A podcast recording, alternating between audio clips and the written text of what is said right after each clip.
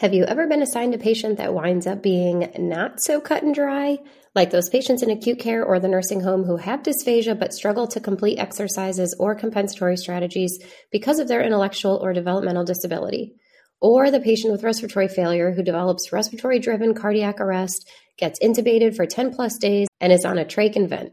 Oh, and he also has a history of stroke, congestive heart failure, COPD, diabetes, and traumatic brain injury. No textbook or single webinar could ever prepare you for that. But we have something that can help you get there, and it's totally free. On May 19th, the MedSLP Collective is hosting another never been done before virtual summit titled Advanced Therapy for Complex Patients, a Medical SLP's Guide. Learn critical concepts with actionable steps you can take for those not so cut and dry cases. You can earn up to 0.8 advanced ASHA CEUs if you are or you become a member of the MedSLP Collective, and the recording is also available inside of the collective. Ready to scale your clinical skills? Go to medslpcollective.com forward slash summit to register today. This is episode 197 of the Swallow Your Pride podcast, and today we have two wonderful guests. Um, this was such an amazing episode to record. Um, I got a little emotional. I think this is probably the first time I cried on a podcast, so forgive me, but it was a little, a little raw and emotional. But um, Jan and Sonia were just uh, uh, amazing, amazing, amazing people. So um, our first guest is Jan Pryor. She currently works as an SLP at University of Washington Medical Center, Seattle. Specializes in voice, swallowing, and airway management. She received her bachelor's and master's from the University of Northern Colorado. Jan has worked throughout the continuum of medical settings from the ICU to skilled nursing facilities over the past 30 plus years. She received her board certification in swallowing and swallowing disorders in 2009. She is also NDT certified in the treatment of adults with hemiplegia, the McNeill Fraser Dysphagia Therapy Program, and VitalStim Therapy.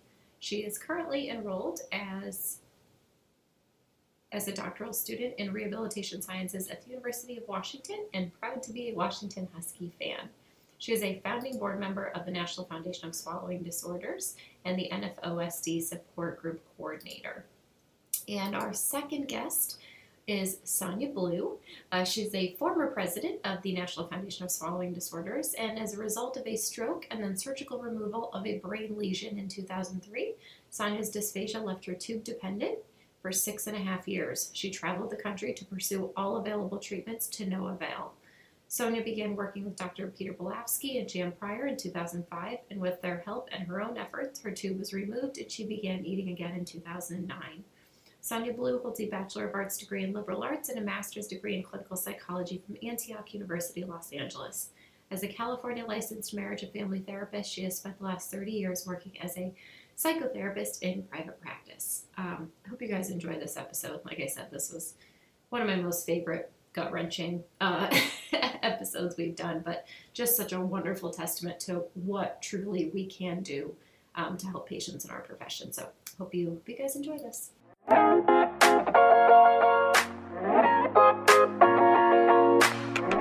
Welcome to the Swallow Your Pride podcast. I'm your host, Teresa Richard. I'm a board certified specialist in swallowing and swallowing disorders, a mobile FEES business owner, and founder of the MedSLP Collective. This podcast is all about delivering the latest evidence based practice to medical SLPs everywhere. Whether you're a new clinician seeking tangible tools for treatment or a seasoned vet stuck in a rut, my goal is to help ditch the old school ways of the past that no longer serve you or your patients, to reinvigorate your passion for our field, to broaden your knowledge about our scope of practice, and to inspire you to practice at the top of your license. So if you're listening, I encourage you to swallow your pride, be open and willing to learn, because let's face it, your patients deserve that kind of care.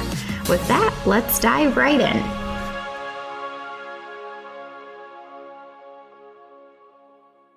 Just a quick disclaimer that all statements and opinions expressed in this episode do not reflect on the organizations associated with the speakers and are their own opinions solely.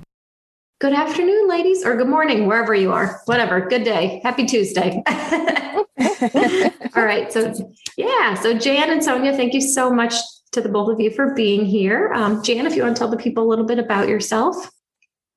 Yes, well, I'm a speech pathologist, as you know, and I've been working in this field for over 30 years. I kind of stopped counting at 30. So I've seen a lot, done a lot um, in the continuum of like ICU through nursing homes. So I feel like I have a broad, um, I've had a broad exposure to a lot of our different roles and the populations that we treat. Love what I do. Got involved in the Foundation of Swallowing Disorders at its start and its inception. So I'm a, a, one of the founding board directors, and we can talk about that later, I guess. But um, I'm currently I work as a speech pathologist, but I'm currently um, on uh, leave uh, to finish up my doctoral dissertation, and my interest is in um, the broader impact of dysphagia on people, including like oh, psychosocial oh, that, impact. That's that's my that's my dissertation interest. So oh, congratulations! Awesome! I didn't know you were doing that. Thank you. awesome. Yeah. I'm writing now. I'm writing my chapter, so it's really going to awesome. happen. All right, and Sonia. Um, hi. I, well, I just want to thank you so much for the invitation. It's great to uh, speak about this. My name is Sonia uh, Blue, and I come to this topic sort of in the crosshairs of a personal experience. And also, I'm a, a marriage and family therapist. So it just so happened that dysphagia happened to a therapist. And so I, I, like Jan, have a particular interest in not only my own experience, but how it plays out psychologically for other people. So I had a non-cancerous brain lesion that that um, in 2000 diagnosed in late 2002 and i got a couple different opinions and i was told it'd be better to wait because it wasn't really in an operable spot. It's on my right medulla and i waited and i was guaranteed pretty much i'd have a stroke while i waited. And in fact i did. And the stroke of course impaired my swallowing because the lesion was near my vagus nerve on my right medulla. So it's, it's, it's quite a story, but I I then had 10 and a half hours of an open craniotomy. They resected the lesion, and I was very lucky in term. I mean, if, here I am talking to you today, which kind of proves I'm very lucky. But as it was, so many things improved over time and effort, and but my swallowing didn't return, and so I was tube dependent for six and a half years without water or food. And I, and Jen knows this because I met her very early in my journey. So she was an integral part of my healing. But I, my dysphagia, the profound part of my dysphagia lasted far beyond the the norm, the normal realm of recovery. So once I started to get out kind of into the netherlands of time, there really wasn't um, a direction, right? Because nobody really knew. So part of my story is that journey, and then my journey back to oral eating, which was in 2009. My tube was, was removed. So I, I, I eat so well that I could lose 10 pounds.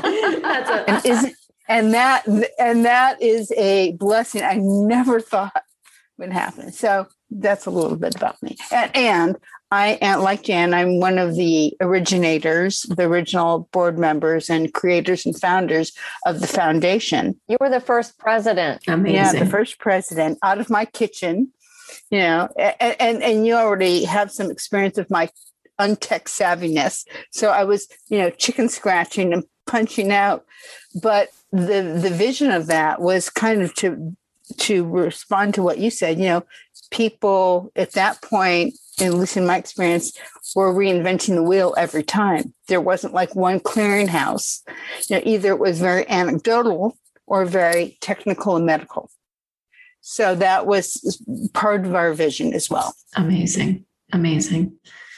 Do you want to share kind of what this whole six year journey really is so intriguing to me, you know, because I think it's very unfortunately common uh, within our field that sometimes it takes that long that um, sometimes it takes that long to find the right provider. Sometimes it takes the, that long to find the right treatment. Um, so yeah, I'd love, I'd love to hear a little bit more about that if you're willing to share. Well, it's six and a half years, and I'm very particular okay. about the half year because because yeah. But who's counting, right? After my surgery, I was in the hospital for a month in intensive care rehab recovery and getting, you know, bedside uh, assistance in speech, occupational, and physical therapy, you know, three, four times a day. And after I think it was maybe the first, I don't know, 10 days, and I was on an IV, you know, they have to feed you. And so, you know, the options are tube or a nasal, was it gastric? But what is it? No, it's a nasal, what's it called? NG tube, nasal gastric tube. Mm-hmm. Yeah. Okay. So I was a very compliant patient up till that moment. and then I was like, uh uh-uh, uh no, no, no, no. So I got, so I went back into surgery, whatever, seven days later. And I left the hospital with a tube and a case of, um, you know, canned nutrition. And, you know, my in my experience in those days, you know, there's there wasn't really a longitudinal study.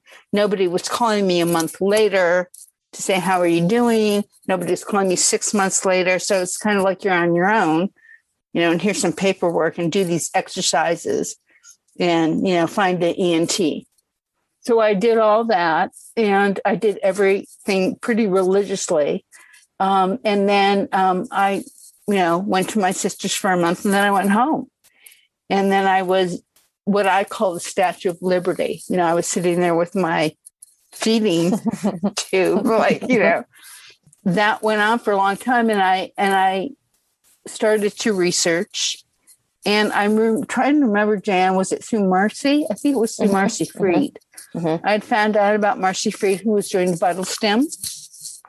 And uh, she had was doing I get some workshops in the in the Northern California area. I'm in Northern California, and um, I cold called, and I, I don't know. Did I get you, Jan? I think I may have gotten you, and I was trying to volunteer myself to be a guinea pig.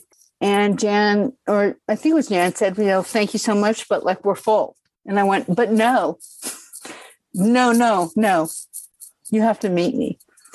And thus began our beautiful friendship. And so I started, uh, I, I started independently working with Jan, and Jan led me to Dr. Peter Belafsky because you were working with Peter at Scripps, right? Mm-hmm. mm-hmm. So I started that journey and then started doing a lot of, you know, uh, cold calling on my own. And I was very committed to being the poster child you know, that I was going to swallow again. And that was really the engine that drove me for a long time. And then I, so I worked with Peter and Jan for a couple years, right? And then you moved to Davis. Mm-hmm. Yeah. And I was, um, so I would say that Peter and Jan were really the nucleus of my team um, and, and continue to be so to this day. I can sing Jan's praises in another moment because I want to give her some airtime too. no, she's saying. Um, and then I was trying to kind of, and this is a theme of mine, like reassemble my team. Always get fresh eyes because I, in my experience, it was common for pediatric and it was common for geriatric. But I was in that weird space and I was still cogent and verbal enough to represent myself. And so it was really a very, um, I was in the middle of a divorce and I was in the middle of raising a, a, my only child, a nine year old. So it was, you know, devastating as it is on all those levels. And my work, everything stopped. Mm. Hey, Sonia, can you make comment on something that I always think is really interesting as you throughout, I think, this span of time that you've been struggling with dysphagia, you've um, you have reassembled your team several times, and you've reached out to all these other people. Can you've often talked about what your experiences were with some of the other some people that you've you've interacted with. You don't have to name names but um, one of the things that sonia and i talk about a lot is that she's taught me is that the words are important. What we say to patients are important. So i just you know that topic i'm talking about yeah. sonia? Yeah yeah well, I mean, so I, it'd be interesting for your perspective what it was like to interact with somebody because I literally I would get phone calls from like, you know, Crary and oh yes, and Geraldine Logemann. Yeah, I, I got her inside line because she had some ideas for Sonia. So I I would call Geraldine Logemann and that Sonia had been to her, gotten to her. So she really was a self advocate. She really did go, okay, biofeedback. What did Geraldine say? What would so and so say? Which I really think is fantastic. She found this all out herself. But anyway, just a little bit about your experience consulting the top, top people in our field. Yeah. Um, what you learned from that. Well, I was introduced to a FEES test, right? And I was in, so which I've had, I can't, you know, I don't have enough fingers to count um, but the language is pass or fail. And I kept hearing fail, fail, fail, fail. She failed it. She failed it. And they would talk amongst themselves in a very kind of nonplussed way. And I found that to be very. Uh, Were you like, hi, hello, I can hear you? well, yeah, but they they didn't hear fail as as so what? So you hear me. This is how we talk about it. And I remember, uh, Jen, when we had one of our um, one Peter's uh, Sin City things. You know, I remember I spoke with doctors advanced about practices, adva- advanced okay. practices, and I spoke about a patient's perspective about not to be treated with kit gloves or that someone's so sensitive they can't hear it, but just the language when you're trying so hard to heal and to make some progress somewhere so that that was really hard. And then i i had um, i went to nih i went to several places and you know you know doc, i mean i don't want to paint with too broad a brush here about doctors but you know i understand it's a different lexicon and it's a very kind of you know i had people just say to me well you know we don't know but if you do it's Mm, probably not going to be very good. Tell about the drawing. Tell about the drawing somebody oh, made. and I had one one doctor, and I won't name names. She drew me kind of a crude outline of my my head and neck, and then she took a big black thick marker and just like between my head and my neck, she goes, "It's like there's no communication here," and I was like, "Okay," and she goes, "Yeah, it's just not. It's just not." And, but you know she was kind of saying that like like you know get me some you know tomatoes at the market. It was just so she wasn't trying to be mean. I, I knew that. And then i just realized oh well if it's a communication problem i'm a therapist. I'm all about communication. Yeah, yeah. I know yeah. all about communication. Yeah. So is, yeah. Uh, so so that was a that was a it was a hard thing to advocate and to be realistic because they were looking at at you know the the x-rays. But also to be to maintain some um, modicum of hope. And what jan taught me is that no matter what it looks like for you that your recovery and mine are going to look different.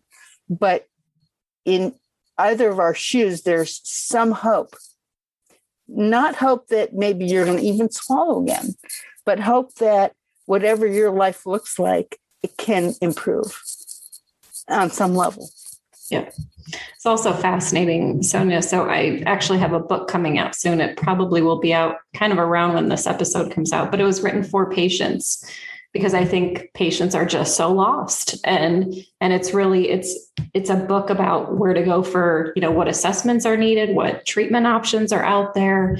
Um, I have a son with special needs and and exactly what you said. I've, I've left so many appointments with him just sobbing because of the words people have said I've fired therapists and they're like, well, I didn't mean it that way. And I'm like, well, but you said it and you said it that way. And like, put yourself in my shoes and, how, you know, like I have all the hope in the world for my son, even if you don't, just because you have some, you know, very diplomatic way of saying things medically. You know, it's like we're all human. And I thought we got into this to provide that human element, you know so i very i very much relate to where you're mm-hmm. Mm-hmm. and i completely understand how, how that goes with with what we have to say and our words matter so so so very much well, so. and I, I know i do i need to make a plug here for jan Jan was the first.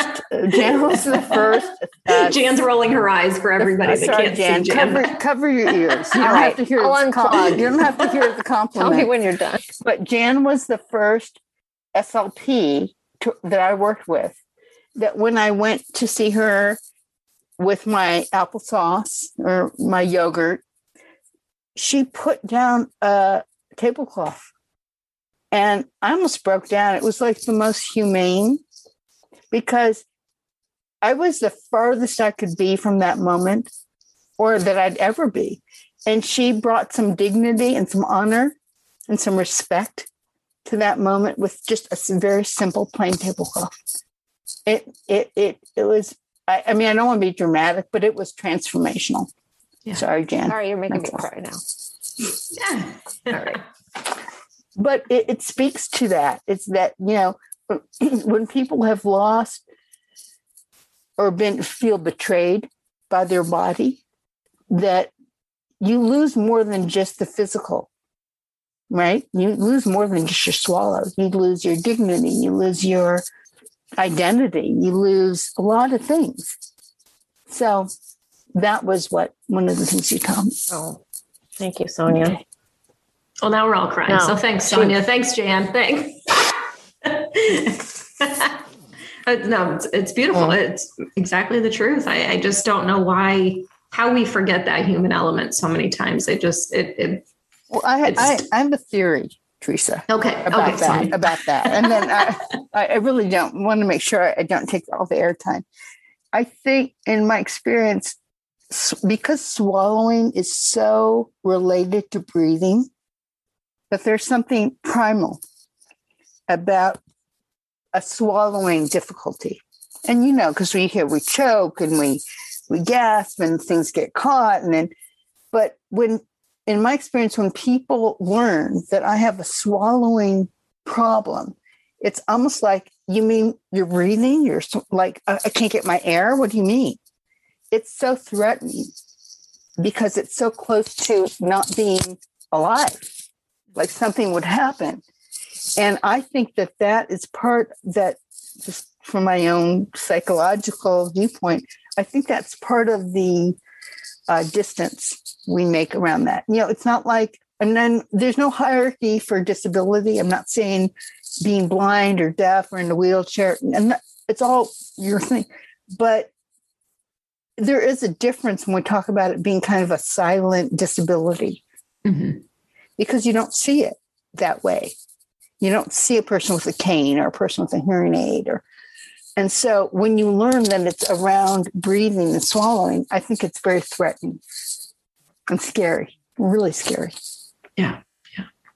Well, thank you, Jan. Oh. Thank you. Or thank you, Sonia. Thank you so, so, no, so much. We're, we're in, yeah. yeah. I was looking at Jan's name. Saying right. so, so thank, thank you, Sonia. I think too, um, as a speech pathologist, I think that when we're working with patients, I think really we're we think of dysphagia and we're picking now i get this also shout out to samantha Shune because she has done a lot of great work on dysphagia's broader impact on people's lives and even family caregiver burden. She's done a lot of really great work with that. But i remember she did a, a webinar for the foundation um, it's still on the foundation if you want to see it but it really moved me because she said well you look up dysphagia, you type that word in, and you get all these medical, you know, you get a picture of a skeleton swallowing, and you get all these anatomical pictures. And actually, I think that's kind of how I think about dysphagia is how does it work? You know, like how how does it how does it work? And so we spend a lot of our time like thinking about that from a clinical perspective. Like, oh well, these muscles have to go this way, and then this has to stop, and then this goes, and there's positive and negative pressures, and it all has to happen at the right time. So I think that we we have our clinical hat on and and we we feel like a big piece and it is an important part um, is about educating about why there's this problem. But i think that that we also aren't touching the humanity in that conversation. And maybe it's because we have so much only so much time to get this eval done and we're just meeting the person and um, and so we we got to get through this eval. We got to figure out what we're going to do and we got to make make sure everybody understands what our recommendations are and why and so I think we're we're sort of in this mode. And I think a little bit for me is I am, I think my, a lot of speech pathologists are very empathetic people, but it's almost a little bit of a protection to not get too uh, emotionally involved you know something about you know wanting to like be able to treat this person without getting too involved you know like or feeling too much that it's gonna i don't know what or maybe we're not supposed to do it. We're supposed to be strong. You know if they're crying we're not supposed to be crying you know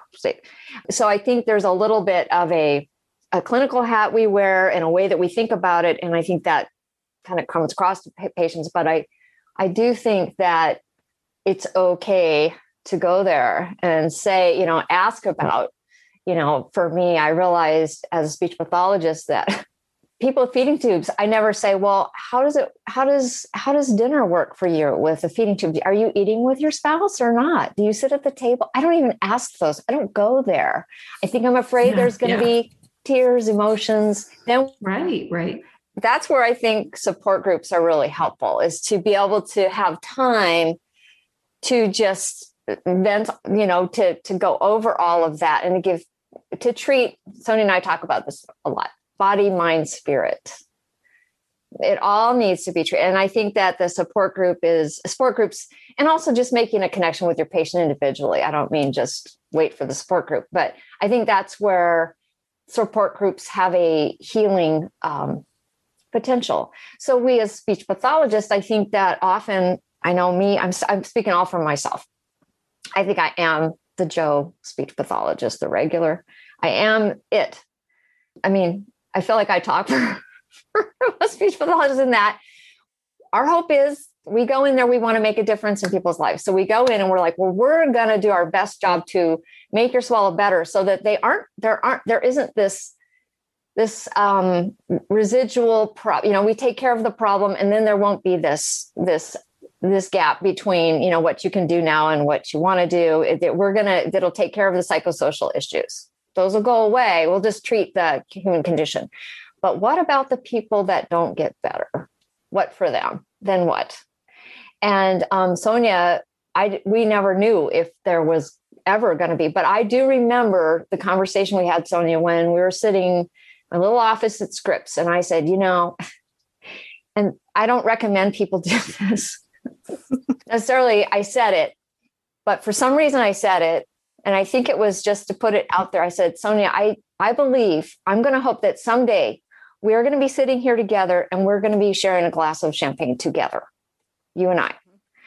And um, we said, okay, someday. And and I have a picture of Sonia. Sonia, I don't know if you want this on air or not, but when she came up to San Francisco and she had started swallowing, and I have a picture of her with a glass of beer drinking it. And it it is always my inspiration.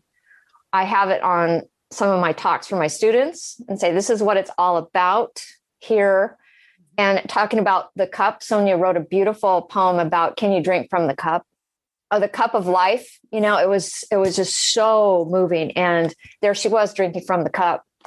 Uh, I'm not sure exactly where I was going with this, but I'm I guess I'm just I'm just kind of riffing on things that we've been talking about. But um, I, I guess um, we think that people are going to be- get better and they may not. And get all the way better um, and or be better and still struggling a lot on a daily basis to to be better to be where they are. And jan can i just is it okay to follow up on something you jan saying? Of course. Yeah. um, and it's something that we talk about in the support groups which is this idea of making meaning. And what is better for you? So there's not one metric or one measurement like better means you're swallowing again you know or better means you're on solid food, or better means you're on thicken. I don't know. But what does better mean given today? Or maybe better means you're not swallowing, but you're feeling grateful. Or you're uh, you went for a walk. You heard, you know. So it's kind of um, expanding the meaning of better. Yeah, I love it. Okay, so Sonia, if if you don't mind, is there were there any specific like techniques or strategies or therapy things that really were game changers for you, or was it just the compound effect of everything and the magic of time? um, well, okay, that's a great question, and that's a very loaded question. Yeah, no, so answer I, all ninety-seven of those at once. Yeah. um, so I, I originally, initially did what I was told to do, which was all, which were all of the exercises. You know, the what Mendelsohn, the you know, the, and I did them, and I didn't see a result. I wasn't swallowing. Then Jen and I, I went on, I think I talked to who was in New Zealand, Jan? Was that Jackie Allen? Oh, oh no, Maggie Lee Huckabee. No, so bio, it was Maggie sur- Lee. Surface biofeedback, probably. Was that? Yeah. Some of what you? Yeah, with the mirror. Oh no! And the oh, cold, the icing. Remember? Okay. So then, you know, we tried a different thing, which is that little dental mirror, and you stick it in ice and you rub it uh, for five minutes, five times a day. Actually, that was Geraldine Logemann recommended that because she. This is speech pathologists might be interested in this. So when I got, you know, I got the phone number, the bat phone to Geraldine Logemann, and we had a designated time to talk, and the phone rang, and by golly, she picked up, and she was she was wonderful. I, I was talking to the queen. I was just writing her. Yeah, I was just like, yeah, I get, I got calls from everybody, everybody. There was no stone left unturned, which is great. I mean that in a really good way. I mean that is advocacy, really. She, she, so Sonia did try everything, but, um, but Geraldine said that for people that, so Sonia essentially had lateral, uh, lateral medullary stroke, so like Wallenberg's. She had that's for speech, which is the one of the hardest, I think, conditions to treat in my experience. And so Geraldine said, you know, people that are young that get these strokes, um, she said they often, I've found after a long period of time, figure out their own creative way to swallow. They just figure it out. But she, while she said that, and and so I, but she couldn't tell me like, well, what's some ideas of some creative ways to do it. I didn't really have that, but she really recommended you go back to really the neurologic, you know, the sensory stimulation through the pharyngeal nerves to the motor center to try and stimulate those pathways. So um, she recommended to go, and this is back when tactile thermal stim was, I think Rosenbek had already uh, published his article that showed that, that we couldn't call it stimulation, we should call it, if anything, sensitization. And it had a temporary effect, maybe, but not a long term effect whatever. So people weren't using it at that time. We'd sort of abandoned the laryngeal mirror.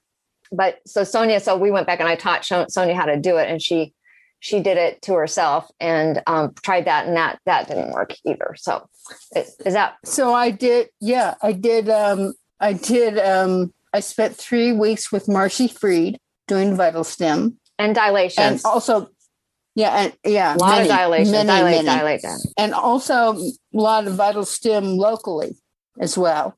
Then I did the mirror. I did all the exercises.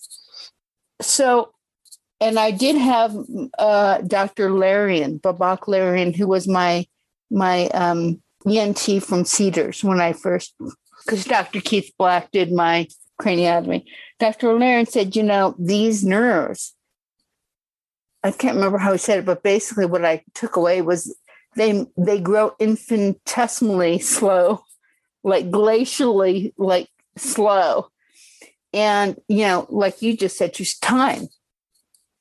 Well, that that's understandable, except when you can't swallow. Then you can't it's hard to think about time.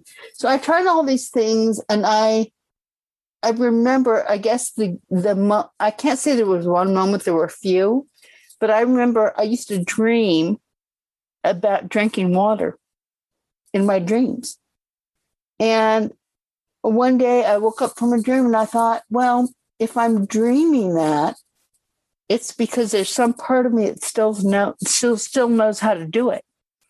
And babies do it in utero. So clearly there is some part of me that knows how to do that. So I'm going to work on that. I'm going to work on that part and from that part. And so I started, you know, I, I work, I talked with Jen, and luckily I I did not have silent aspiration. So I I was able to actually put food in my mouth. And I said to Jen, I, I want to, because eating as as you all know it's you know it's not just the act of chewing and swallowing. It's it's i'm hungry. What do i want? Oh that smells good. Oh that looks good. Oh let me cook something. Oh let me go you know it, there's a whole bunch of things involved before you ever chew. And then you get hungry and then your saliva right all that starts. So i thought well if i know how to do that i have to remind myself how to do that so what I would do is I would tube feed. I used to call, you know, my I'd call it my nutrition because it didn't deserve to be called food. So I would, and then at the same moment, I would cook something so I could smell it, and then I would chew it. And I would say to myself, as I was kind of filling up my belly, so I was doing the act of eating, but without swallowing, because I was trying to engage all this other stuff. And I would think I, I would feel like I want to swallow, like I could feel the urge. And I'd say, well, go ahead. And I go, but I can't because it won't go down. Well, swallow and then spit out what you can't. And I, because Marcy Freed told me when I was doing VitalStim, because she was a, I think, a physical therapist first before she became, is that right, Jan? I don't know. I think she, she had a background. Okay. Because that was, I, th- I think, I could be mistaken. Well, she definitely think- took physical therapy principles when she started hooking people up to eStim devices when she didn't have any other alternative to try and help people. And she knew it helped for physical therapy people. And I, I'm paraphrasing, but I, I remember she said something around the idea of, you know, if you want to walk, if you can't walk, let's say, for, and you want to walk, you have to walk. You have to do the thing that you can't do. And you have to tell your brain every time you take a step, that's it. That's what I want you to do. So if you can't swallow, you have to swallow. And you have to tell yourself every time, that's it. So that's what I was doing with this chewing and spitting and feeding. And I was going, that that's it, that's it, that's what you want. Then there's a part two, but I want to I want to leave it for Jan because no, the story is, goes on. This is the magic right here. This is this is what people need to hear. Because as a speech pathologist, this is if you're really paying attention, your patients are your best teachers. Yeah, we got the textbook, but if you really, really want to learn, your patients are your best teachers. And you, I tell myself this all the time when I get a really challenging patient. Sonia, don't take this wrong, but I Sonia. No, you get you get like the really challenging patient and then you I I've learned that you learn the most from the most difficult patients that you have whether or not you you know they get better I always felt like even though it's just it's hard work to try and come up with new ideas or new things or trying to unlock it you know and that's i think what we love about what i love about the field is I, there's all this problem solving and figuring it out and i really like that part of that engaging you know the, the analysis and then what am i going to do about it? I love engaging that and also the reward of feeling like they there is there is progress here. And um, coming home and saying you know i think i helped somebody today you know that really that gets me up in the morning. But but you really do learn the most from the most challenging patients. And if you listen and you ask then it's just like that's why i just love listening to sonia because all my best stuff comes from her. And a lot of the words you know we going back to words matter. A lot of the words that i've learned i've learned from her about what to say in certain situations and just touching a little bit on swallowing support groups again. I think i think one of the things that's can be daunting as a speech pathologist start a support group is that it's unscripted you know i mean all right I like to have everything planned out. I like to go in there with, you know, and you just never know where things are going to go. And so then you're, well, what am I going to say? What if somebody starts crying? What if, you know, and um, that's challenging because we want to be able to know the right things to say, you know, and, uh, and not to do harm and to like saying nothing is probably the wrong thing or is it? And so i've learned from watching sonia kind of interact with people you know what are what are good things to say when somebody's struggling or when something is brought up that's a sensitive topic. And um, and and to also really listen to what they're the meaning behind what they're saying. You know what is what is what are they really saying here? They're talking about hope. They're talking about the future. They're talking about you know and to really listen to that topic there and to allow then other people because that's the beauty of a support group is other people sharing their feedback back where they are healing one another. So the best part the magic in a support group is when you can step back as a facilitator and they are talking to each other and letting it happen there right sonia absolutely. And jan i just want you know it i can appreciate from uh, a slp's perspective you know you're not trained therapists that way, you know, psychotherapists. So it is daunting. You know, you're kind of sticking your toe into a pond that can feel um, out of your scope of practice. So I think that's why we make a good team because Jan can certainly field you know so much that I can't and I can help the other way. But I just wanted to say that in my experience personally and as a therapist 30 years doing this, you know, when you talk to somebody about hope, the underbelly of that is grief. They they live together usually, you know, or you talk to somebody about about um, you know making meaning. What could it look like? You're going to get what it isn't often.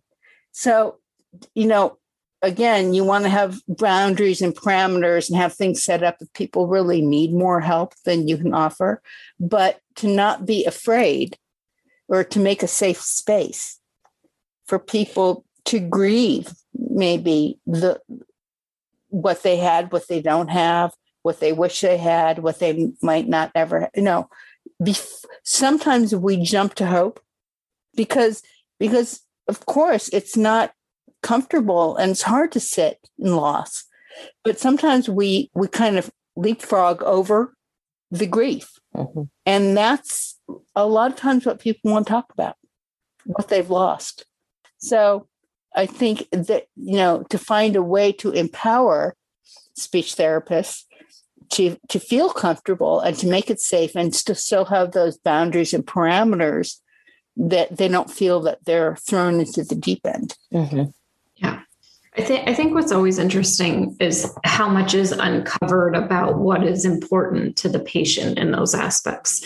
Like I think so many times we we avoid those conversations in therapy because we just think, oh, these are the patient's deficits. This is what we need to work on. You know, this is where they're having trouble. This is the, the treatment that goes along with that. But I've just learned that sometimes there's some things that we think are important that aren't important at all to the patient. And there's some things that are extremely important to the patient that we can help with that may not be anything that was on our radar. So I always, it, it's definitely a fine line between, you know, how do you open up this can of worms, quote unquote, in a typical therapy session, which I think is why, the, like you said, the support groups are a really special container for that. But but there is so much value and so much information to be gleaned about what is actually important to the patient and how you might be able to be even more instrumental in that piece than you know you might have thought before and and sometimes the way in our support groups that we can i can facilitate that is by just asking what do you wish people knew about your dysphagia? Or what would be the most helpful thing someone could say to you? Yeah. Or do for you? Or um, what's not helpful? Yeah. I um my son has struggled with feeding and eating ever since he was born. He's five now, and we had a feeding therapist maybe two years ago, and she came to the house, and you know, one of the first things she said, you know, my husband was in the room was in the kitchen actually. We were sitting in the dining room and she said you know what's one you know what is a goal for you? What do you wish you know your son could do? And i started you know getting all slp you know. I wish he could you know do that. And my husband just yells and he's like i wish we could just go out for pizza. I wish we could just go to a restaurant and we could eat pizza and my child could eat pizza. And i just was like oh my god i didn't realize that was so important to my husband. To be a normal family and that would be to be yeah, yeah. normal. Right. Or what i what i saw we would be doing. When i became a dad we would all be a family and that's what families do. And that you know that taps into the bigger conversation about you know what happens to us when the road diverges. You know and and uh, it doesn't look what we thought you know and i i've said this before you know life as we all know you know we have bumps things happen and we kind of, oh, let's take a moment. Get back to you. Oh, you're fine. I'm usually a crier. No. It's okay. Just not usually on my own podcast. no, but, but I'm, you know, not to turn into a therapy session, but let's take a moment. Yeah, let's do it. Thanks, so, no, it, it, and you too, Chan. But no, okay. So it's about the loss. It's about what, right? Yeah, what we thought yeah. we'd have and what we have. And we can hope for what we want, but this is what we have. So it's kind of finding that that way to be between two almost conflictual, which is what you have and what you want. And they're not the same in this moment. I think one of the most poignant things that ever happened at a support group with me and Sonia, and it wouldn't have happened if Sonia wasn't there. And it's just like we talk about, you know, it's like, ooh, let's not have anybody crying, you know, which we are doing right now. But um, but but there was uh, we were in this room, and it was at UC Davis, and we're talking, and this lady, and I wish I could, I'm not going to say her name. We'll call her Jane. She's she starts crying and and she literally she's oh. and that's we always have Kleenex around and we always have water for people um but she's crying. And i'm like i know this woman. This woman i have worked with her husband for probably six nine months. She has he was in a halo he was in a rollover accident. He had a trach when i first saw him. I did a FEES and things were coming out of his neck and we had to stop everything and she was solid minnesota you know, lady, bringing him into all the appointments and all the therapy, and it was extensive. And he had gotten some aspiration pneumonia. She she is a rock. The rock is crying in the room, and I'm like, oh my gosh, Jane is crying. I've never seen her cry. There, we've been through so much. She has never cried. And Sonia, so I'm like, oh, let's not make uh, Jane not not feel good. Let's, let's over here. And Sonia goes, Excuse me, just a minute. Um, Jane, it's possible that you might have um, allergies or something, but I noticed that you're um, using a tissue. And um, is there something that we say, have said that has that has touched you that you'd like to talk about? Like I'm like, oh like no, like crash position. All right, here we go. Um, and you know what she says, and I hope I can get this out without myself crying. She's, you know why she was crying? Thankfulness.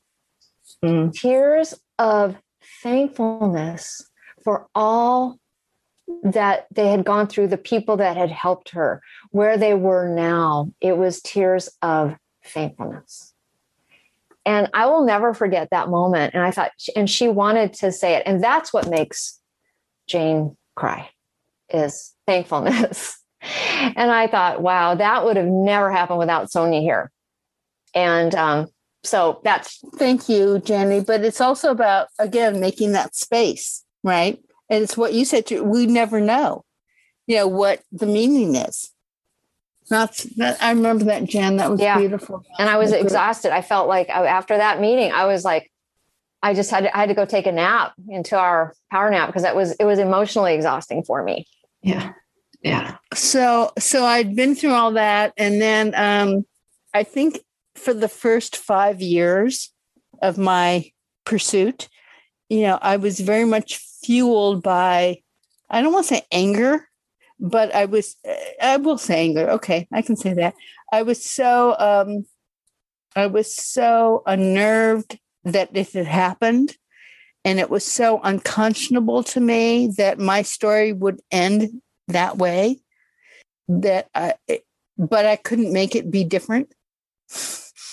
So I was really caught in that, in those crosshairs between just what I said to you, like, well, this is how it is, but this is not acceptable. That can't be this way.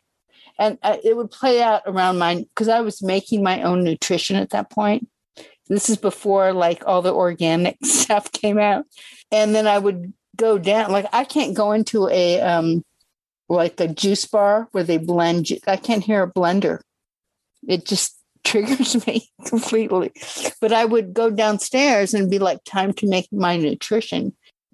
I'm not doing that. So I'd say, okay, don't do it. And then a couple hours would go by and I'd go, I'm hungry. Make your nutrition. I'm not doing that. And that would go on like all day. So I had lots of days like that. So after about five years of that, and I really wasn't getting anywhere, I think what was underneath all that was depression. And I was just running from that. And I finally collapsed kind of internally around like, this might be it. You know, this might be it. And I couldn't figure out how how to embrace it. And then, you know, it it it might sound corny, but I came to the word surrender. Which because I felt if I had if I accepted it, it was like I was condoning it or agreeing with it or but I thought, well, how can I accept it but not agree? and I can surrender to today. So today, today I'm not swallowing. I know it's a very 12 step, but today I'm not swallowing, but we don't know about. And so, so that became kind of a turning point mentally for me. And then I was doing all this kind of self feeding. The one. And then I was also praying a lot, you know, and I was doing lots of experiments in my kitchen.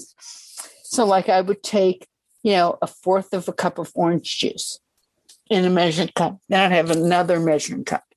And I would, you know, take a tablespoon and I'd have to spit it out, but I'd swallow some, but I wouldn't know it. And then I'd see what I had left and it'd be less. So I was, you know, doing a lot of that. And then, so here's the turning point story. So one day I'm making chicken soup for my daughter who wasn't feeling well. And I, and, and let me just preface by saying, I always in my, in part of my mind thought, someday I just will. I just will. I'll, I'll remember how. And I took a little, like a, a little fourth of a teaspoon, and I went to the sink, and I, and I was always Jen knows this. I was always kind of cocking my head because I, one side was stronger than the other. So I was always trying different head positions. And I did this kind of bird thing. And you know how, well, I say you know how, but when you have dysphagia, you know, like when you drink something hot, you feel it, the warmth, and then you kind of can feel it in your chest or cold. But when you have dysphagia, you never feel it down here because it stops, right? So you only feel temperature if it's in your mouth.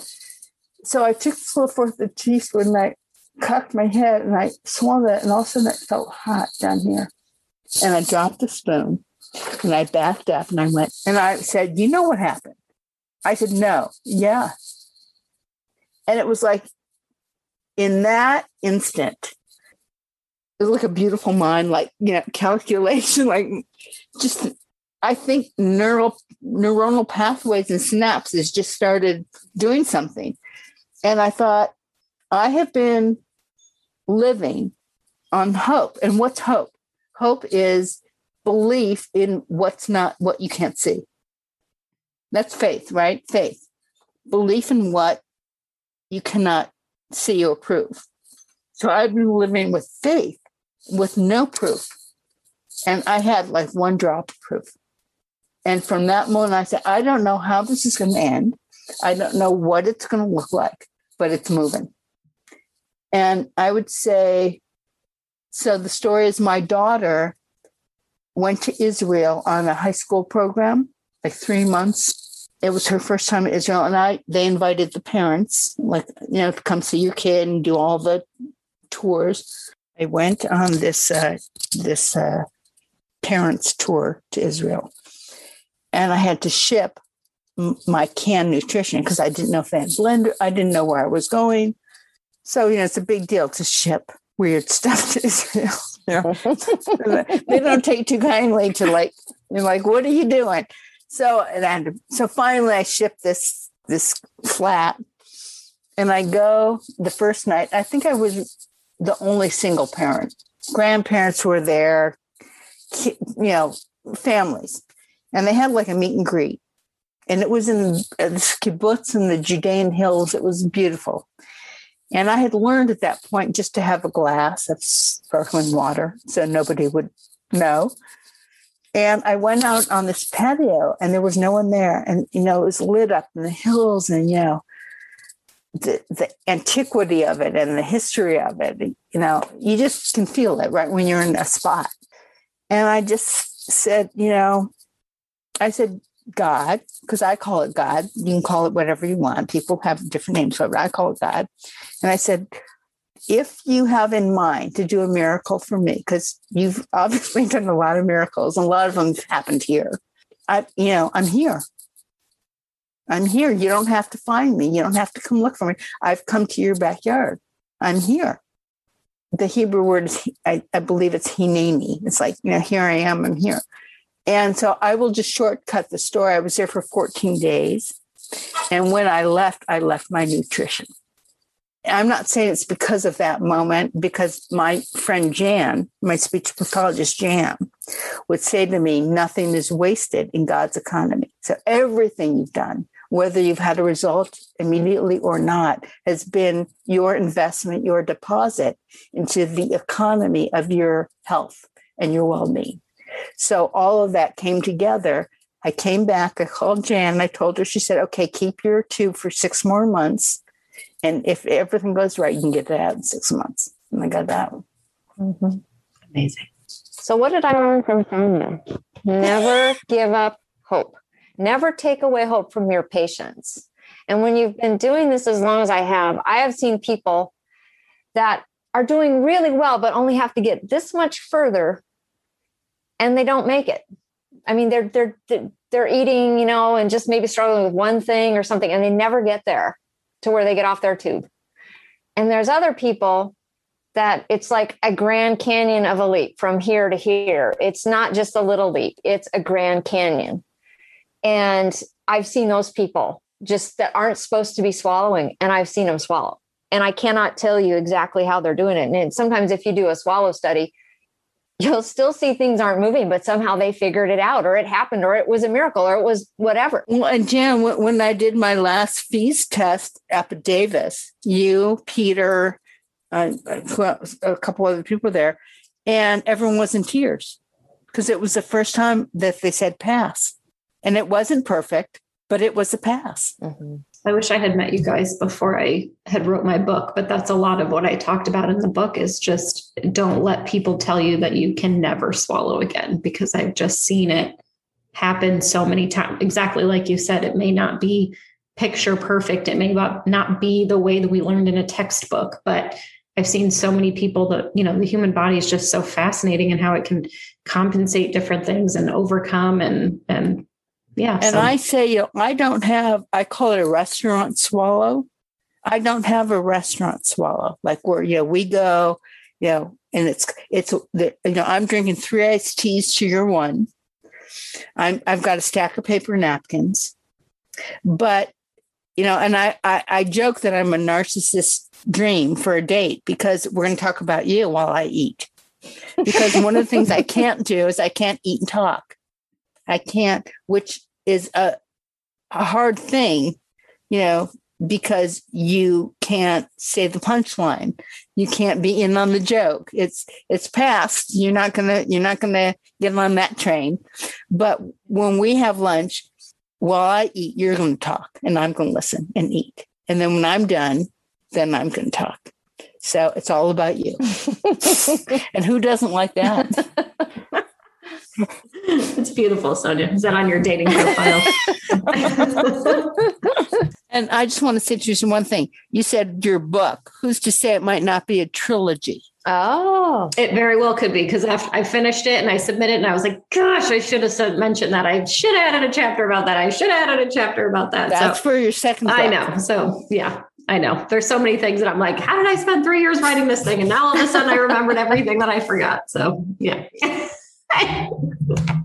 so, all right. Well, this conversation has been wonderful and amazing. And I'm kind of speechless, which never happens for a podcast person. So, um, anything else you guys want to cover? Any any final thoughts? I mean, this is so. I just want to say thank you for the opportunity, and you can see that Jan and I are a fan club for each other, but we love each other, and we we've been able to be, you know, patient therapist friends and uh, co-leaders. So we have we have a lot of um, a lot of ways to be connected and this is one of them and so thank you so much for the opportunity. Yeah thank you so much for sharing your story sonia all the inner workings of it. It's it's so vulnerable and so helpful and so beautiful so thank you. Well that that's my hope that something you know that that takes it from the personal right? Something bad happened because that's how, often, you know, something bad happened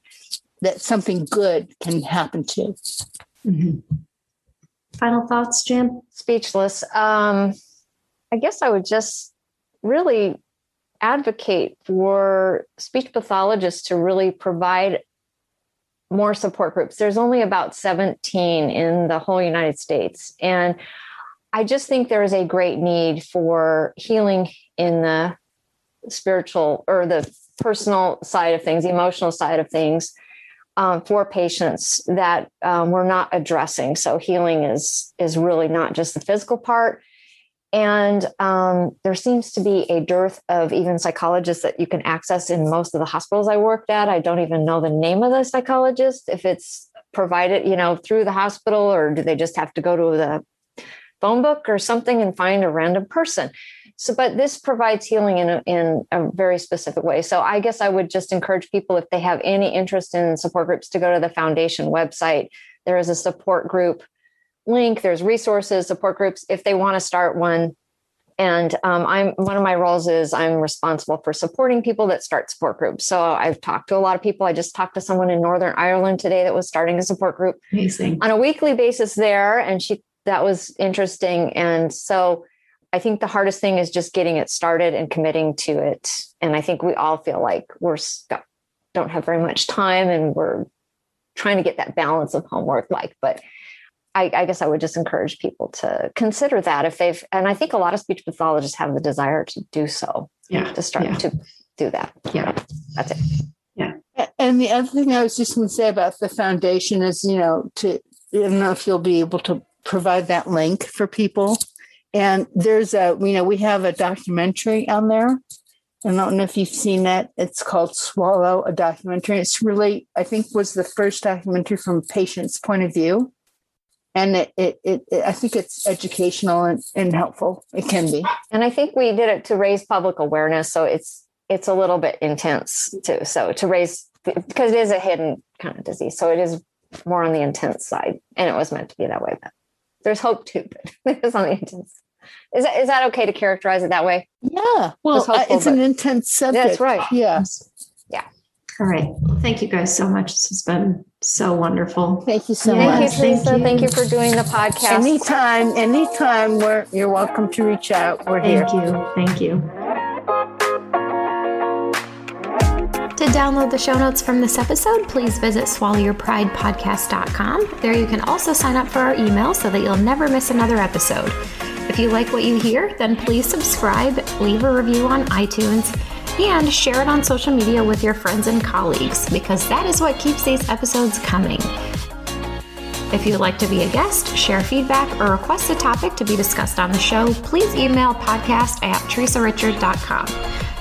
Special credit to Danny V. Socrates for her amazing audio and editing skills, and to Marissa Hendrickson for managing all the things behind the scenes. As always, thanks so much for listening, and see you next week.